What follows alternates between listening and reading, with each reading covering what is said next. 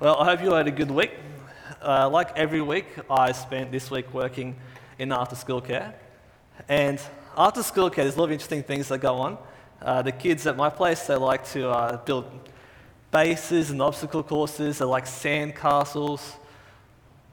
Uh, as you all know, I've been very effective in training them how to play American football. I love it. But I think my favorite, favorite thing we've done is when the kids decided they were going to play Law and Order. So we had this uh, courtroom set up, and I don't know why we chose it, but the theme of the day was bakery burglaries. So we had all these court cases where these kids were being tried for stealing bagels from bakeries. And we had the judge set up, and then we had our defendant, obviously, the guy being accused, is going to go to jail, maybe. And then we've got the police prosecutor on one side of the courtroom, we've got the defense attorney on the other, and the, the, the defendant had the chance to represent himself if he wasn't, or themselves, if they weren't happy with uh, the defense lawyer's work. And I gotta admit, that was definitely me. I fired my defense attorney halfway through to defend myself. And I just gotta say that the prosecutors really went for it, you know? They were really going at it, they were cross examining the, uh, the defense lawyers, the defendant was digging themselves into, into holes. And uh, what happened a few times was the judge was like, silence, silence in the court, order, order. And then the, that was one of their favorites, but the other favorite was guilty. We had a lot of trigger happy judges who were sentencing people to jail left, right, and center, even when people were innocent. They actually proved my innocence, but they sentenced me anyway. So, great times. Nice to know I'm loved. Um, but that's law and order in the schoolyard. And our absolute mockery of a court system was a real source of laughter and entertainment. But just as uh, our bad court system was a sense of laughter and entertainment, so TV show writers like to craft stories that, you know, make the court seem a little dodgy. They have some bad judges, some prejudiced prosecutors, some shifty defense lawyers in there. And that's, oh, and of course, criminals who get away without punishment. And they do that just, you know, make the story a bit more interesting and gets us involved. But why does it get us involved, other than just making the obstacles harder for the hero to make us cheer them on? I think it's because, in some way, it pokes and prods at our own sense of justice.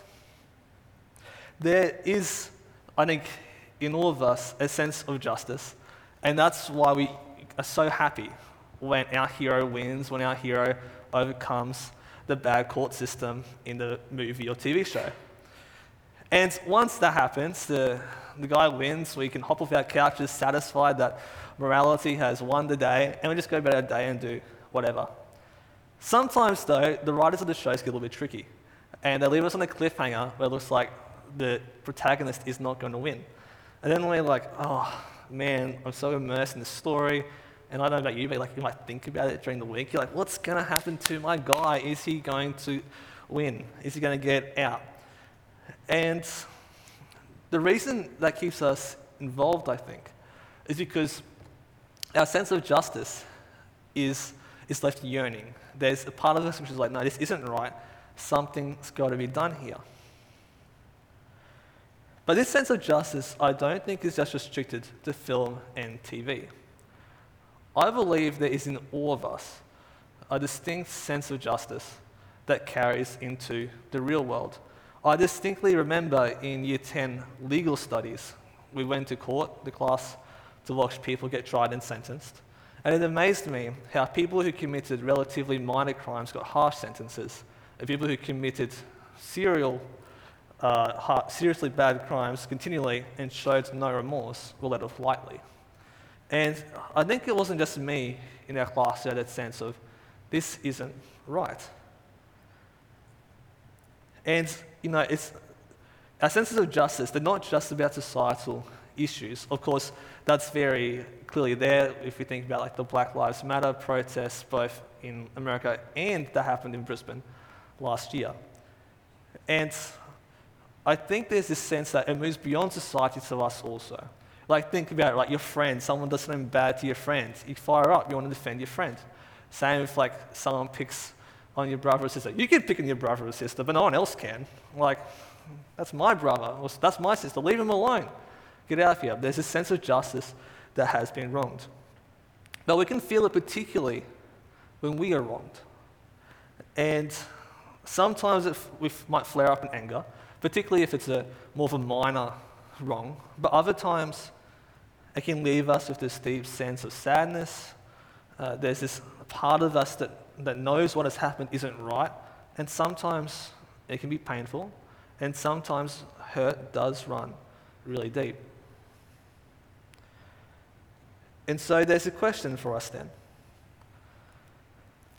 Given that our experiences tend to show us that this world is just so unjust, and despite all the effort we can put into making the world better, and it doesn't seem to. What hope is there? Is there a way forward in this mess?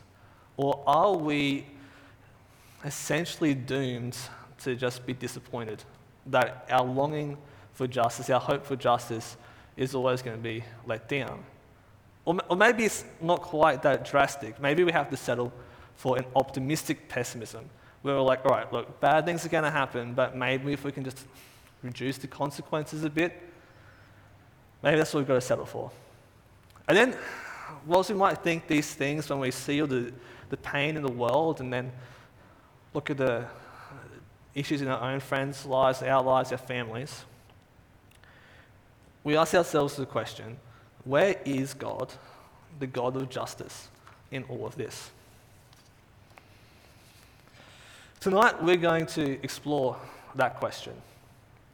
And we're going to do three things. First, we're going to look at a text and find out what it says. Then, we're going to take all the different concepts floating around in that text and bring it together into one really big picture, clear picture, big overview, so we know exactly what we're dealing with. And then we're going to use that to answer our question. And then, once that's done, we're going to say, all right, if this is the answer, what does that mean for how we live our lives? So, with that in mind, we come to our first point. What is our text and what does it say?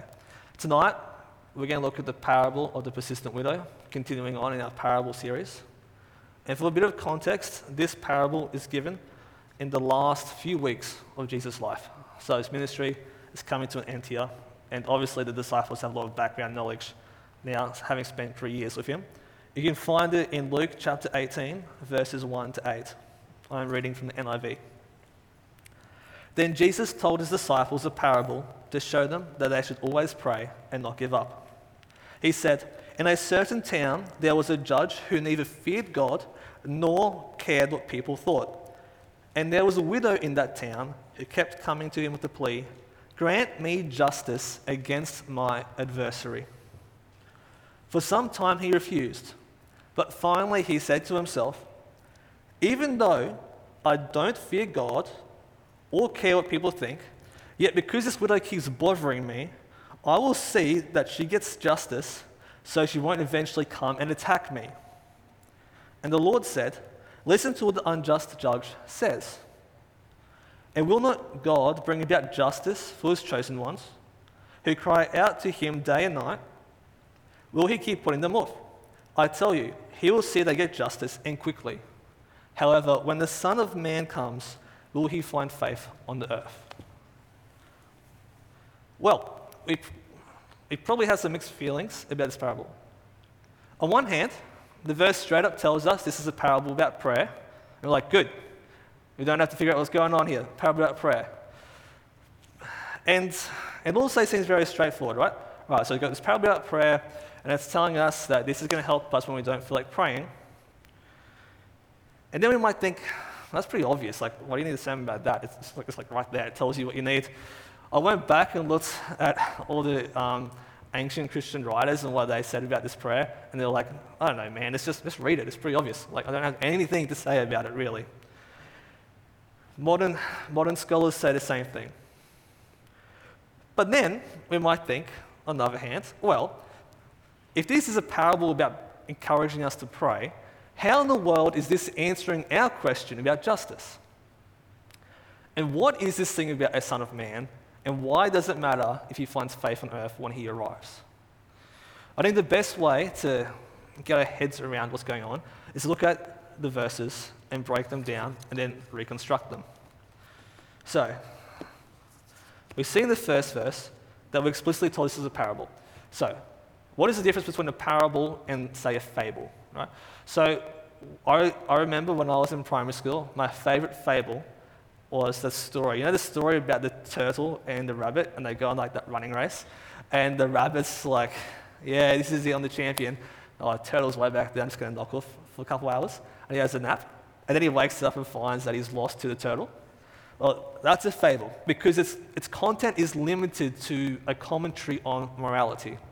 A parable commentates on morality. It, it's, not a, it's not a requirement, but it's a general feature. And it is designed to change our perceptions about God. It's meant to be um, uncomfortable, it's meant to shake up our conceptions, the ideas we have. So, this straight up tells us then that we should expect in this passage to find our idea of God challenged. There's a second thing here, though. Is it just me, or does anyone else see the words pray and do not give up and think, that's not the way the Bible usually talks? I don't know about you, but I've never seen the words and do not give up in the Bible. Well, that's because I did some research and there's a translation of a word called akeo in Greek, which means to become faint or weary, to run out of steam, just like the rabbit in his race. And so, if we bring these two things together, it's telling us that this prayer, sorry, this, this parable, is designed to help us pray when we are too tired to pray. So, it prevents fatigue in prayer, or when we are fatiguing whilst praying, it's meant to give us the energy to continue. So, verse 2 and 3, then moving on, moves us into the parable itself where we find an immoral judge and a widow. Now, here's the interesting bit, right? We're like, yes, right, here is the content that's going to answer our question. It's a court scene. Justice and injustice happens in courts. We, we've got a question about justice. So here it is. In this story, we find a court scene with three players. There's a judge, there's a widow. She's the, the plaintiff, as all the legal studies guys will say. She's the one bringing the action. And then there's her adversary, the defendant. And uh, the question is, what's going on in this court case? I'm going to say as a disclaimer straight up that I am going to base my interpretation of this court case on the assumption that this court case is happening in the Jewish legal system. Whilst Jesus was alive in Israel, Israel was ruled by two legal systems at the same time Jewish and Roman. So, everything I say about the injustices we're going to see in this story in the Jewish system technically still apply to the Roman system, but for completely different reasons, which I'm not going to go into because that's going to make that sound like an hour long. So, what happens? The first thing to note is that the widow is representing herself. This is very strange in ancient Israel. So, there's a lot of feminist commentary on this passage as to whether or not Jesus is challenging patriarchal Jewish ideas towards women because the woman is representing herself. I honestly uh, do not think that is the case and I'll explain why. So, although we, we know that in ancient Israel at the time, women were not permitted to testify in court as witnesses because they were women, we have no evidence that they couldn't bring legal cases. Right? And we know that the Greek and Egyptian women had the right to bring legal cases for hundreds of years before this story. And we know that 100 years after this story, that women were bringing legal cases, in, at least in Roman courts, in Israel. So I'm of the opinion that the woman representing herself is not so much about challenging patriarchal ideas, although I think it does probably have that effect to some degree. I think it's actually showing us that there's a deeper injustice happening to the widow here. In ancient Israel, widows were not meant to represent themselves in court, not because they were incapable. The Old Testament has a very famous scene where four sisters bring a successful legal challenge uh, to the leaders and win. So it's nothing to do with her being incapable because she's a woman. It's to do with the fact that Jewish society was organized to some degree to disadvantage widows. And so it would make it very difficult for her as a widow to get justice in the courts. So she should have a male relative fight the case on her behalf to increase the probability of getting a successful outcome. What we see then is that there's no male relative to fight her case, which even means all of her male relatives are dead and she's in a very bad position if that's the case, or her male relatives have abandoned their role as advocates for her. So she is in a very bad position here. The judge, oh yeah, now in terms of the opponent, we don't know what he did, but I think the parable's tone shows us that he is not the good guy here. And I think that becomes even more obvious now when we realize he's attacking a widow who's got no familial support, no family support, and probably not a great deal of money either. So he's obviously not a good guy to be doing this. The judge in this parable also isn't a particularly nice fella.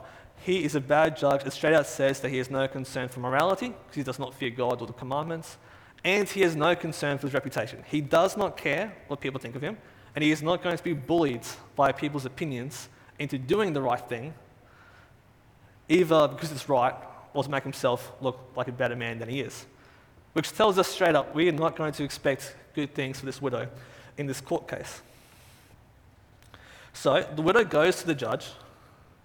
The judge hears the case, and he basically like, go away. I'm not going to give you what you want.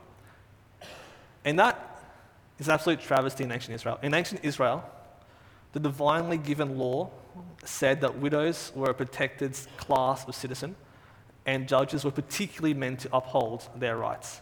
So here we see that a judge who is meant to represent God's character and God's kingdom is now trampling that underfoot to attack a special, especially um, a class of citizen with special rights by God because of their disadvantaged social status, and he is just letting her adversary, her opponent, succeed and probably get richer at her expense.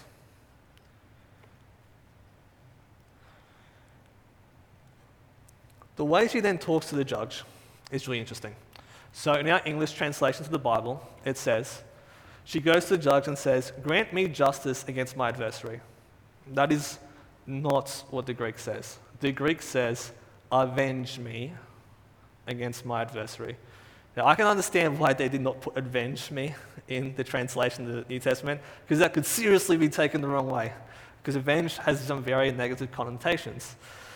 But I think it's an important word here because it's going to connect later on to the end of the parable and it's going to tie us directly back to our question about justice. But the word used here is important because avenge is a very strong word. It shows that she's in deep pain, that she has been deeply wronged. There's probably some sort of like honor or face that's been stripped from her in her position, and something needs to be done about it. You do not avenge things if nothing has been abused or mistreated or broken in the first place. And so, whilst we do not know what it would look like to avenge here, we can be pretty confident it's got to be uh, related to the severity of the, the crime being com- committed against her. Anyway, the judge uh, continues to put her off even after her strong pleas, and she keeps, she's just deciding, I'm just going to keep persisting. So she comes and she goes. She comes and she goes. She comes and she goes. She comes and she goes. And eventually, the judge gets to this point where it's like, I am sick of this. And he says uh, in the verse, I'm going to give her what she wants so she doesn't attack me. Now, the Greek word here is to give someone a black eye. All right? So he's not actually concerned about, you know, being smashed up in the street because it, it's, a, um, it's a metaphor for when athletes would train themselves for the Olympics in Greece. It's like to like put yourself under great stress and strain to secure an objective. And so he's like, all right, if I don't do this, she is going to wear me down badly. And so he goes, all right, Here it is. Here's your justice. Get out of my court. I don't want to see you ever again. Essentially.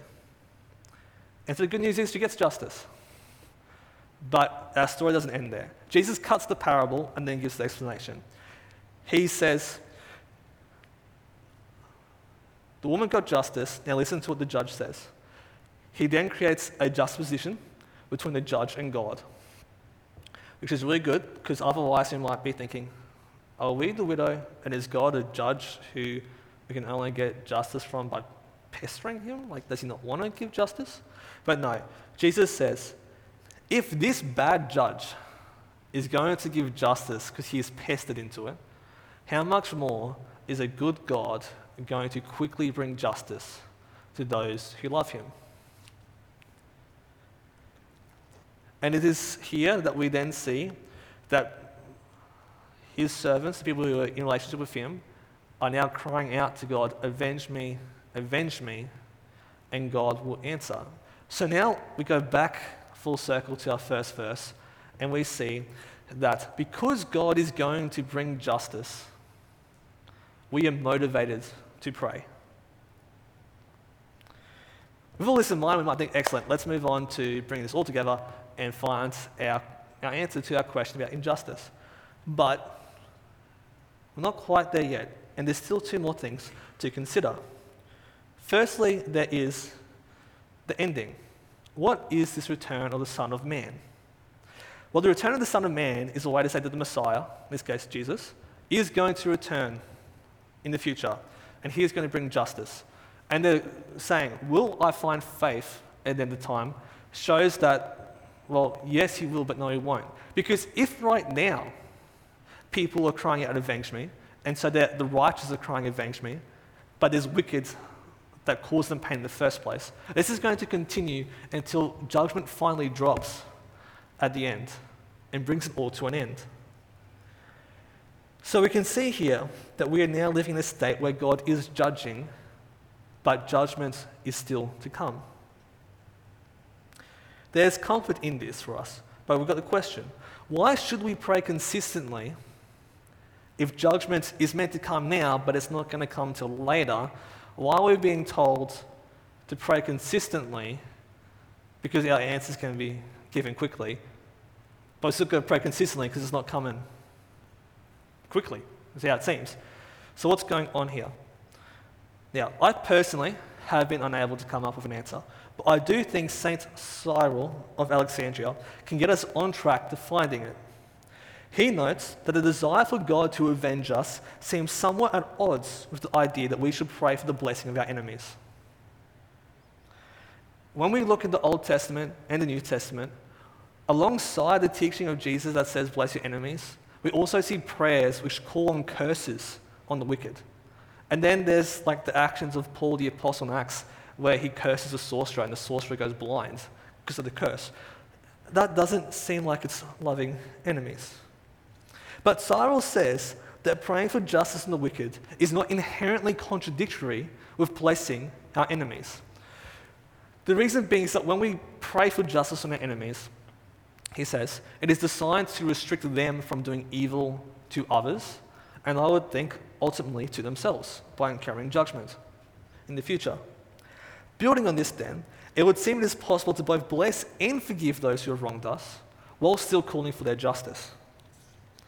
So when we pray that they be well, when we pray, we pray they will be well. When we bless, we are blessing that they will do well.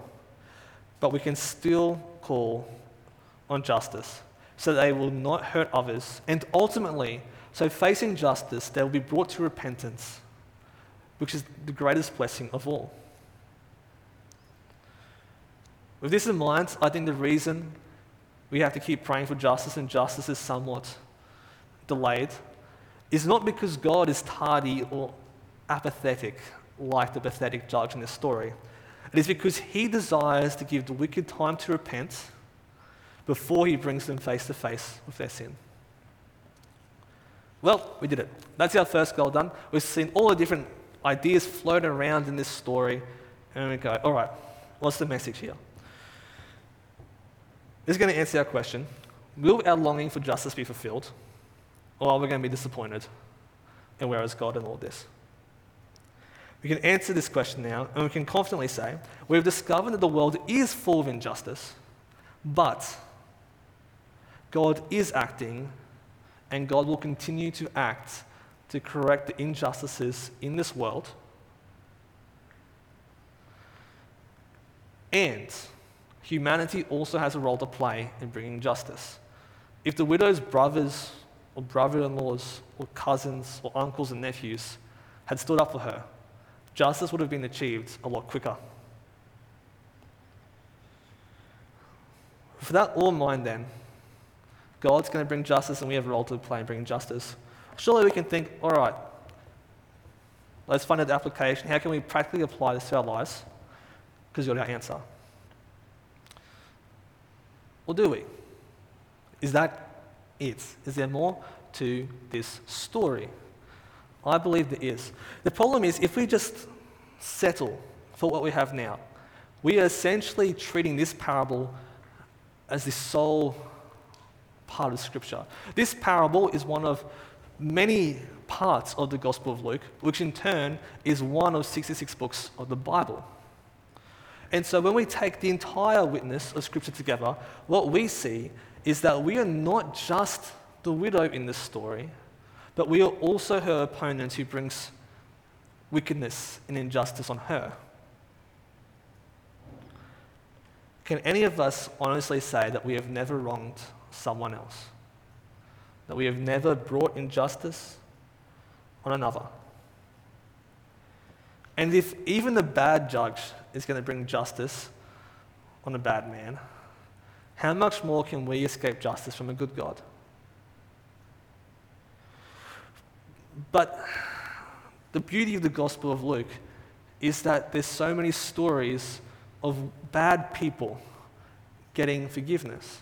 There's the story of the prodigal son who disrespects his father, wastes his father's money, and is brought back into the family. The very next story after this one is of a fraudster who finds forgiveness because he leans on the grace of God, but a priest who thinks he's a good man doesn't get it because he refuses to lean on God's grace. And then again, we find the story of Zacchaeus, another fraudster, a guy who essentially extorts money out of people, finds faith and forgiveness. Just because we are now, or have been, if we have come to faith, the opponent and the adversary in the story, doesn't mean that we can't end up like those at the end of the story, God's righteous people who call out for justice.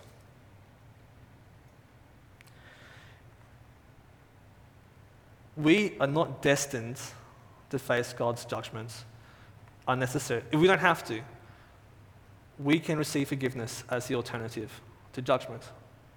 And is from that place, place of grace, a place of forgiveness, a place from which we have received acceptance and favor by God, not from doing good deeds to earn it, but by leaning on grace, that we will now do justice to the world around us.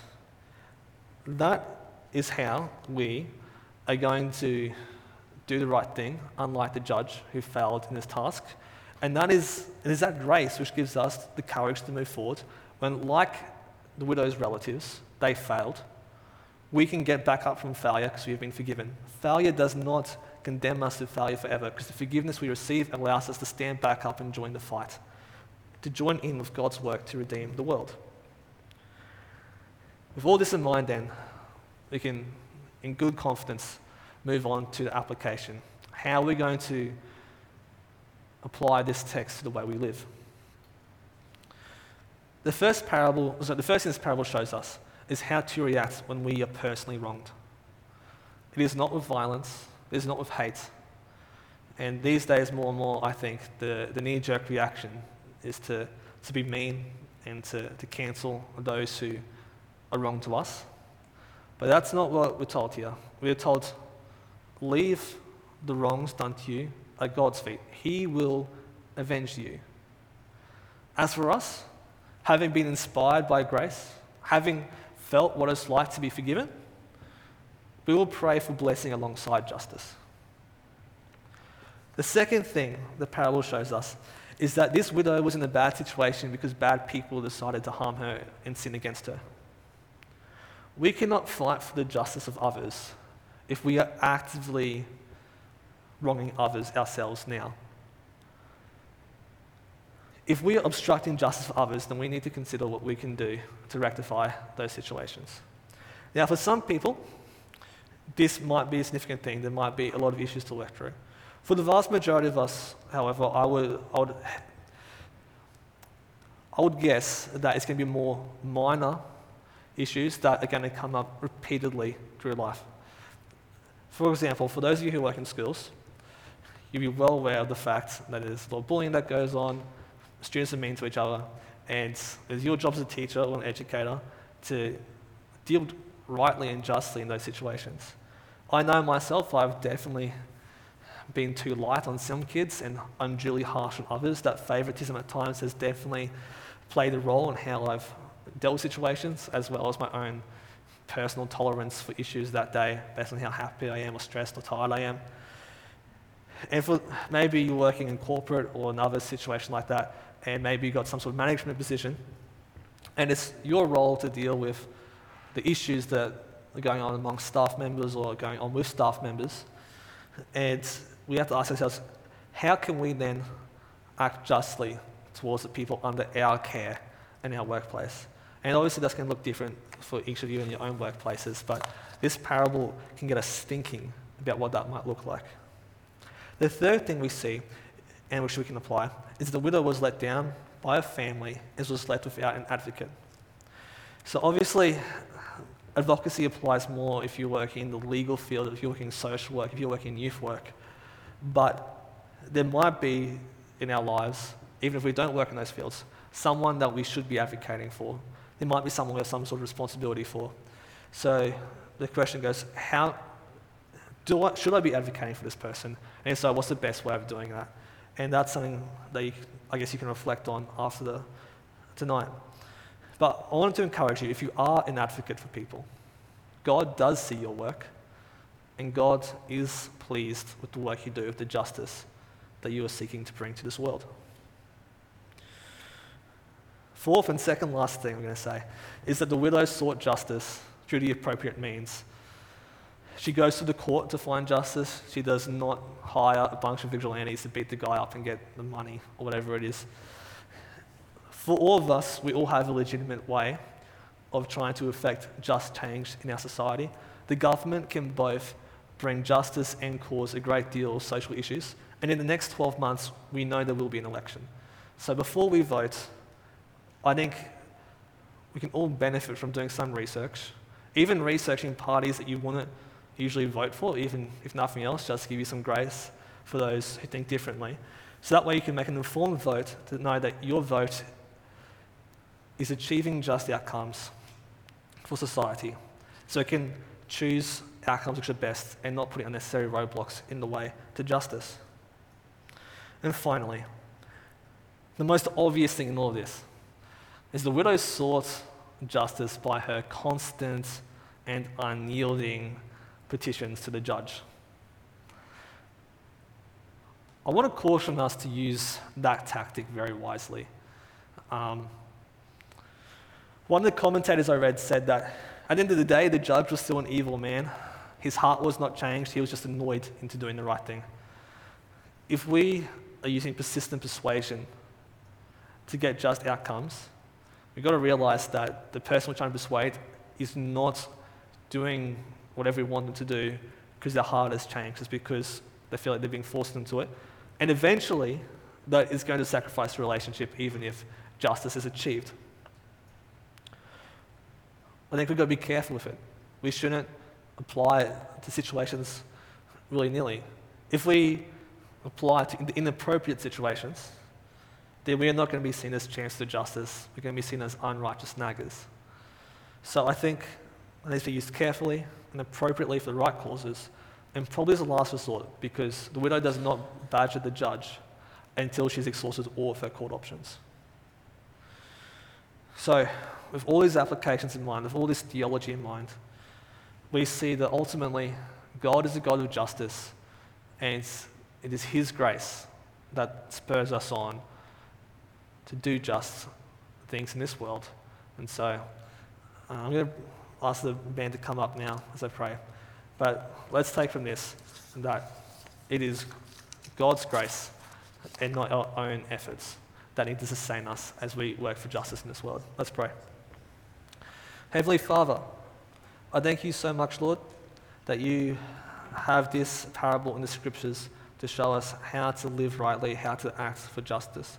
I thank you that it is your grace that moves us forward to do what is right, so that it's not our own efforts we have to rely on, our own strength, because we know, Lord, that we will eventually fatigue when such great obstacles are before us. But knowing that you are over it all, Lord, you reign above it all, you will bring justice and you will use us to some degree to do that. Let us be encouraged by the role you have for us and let the grace that you've given us propel us forward in that mission. We ask this in Jesus' name. Amen.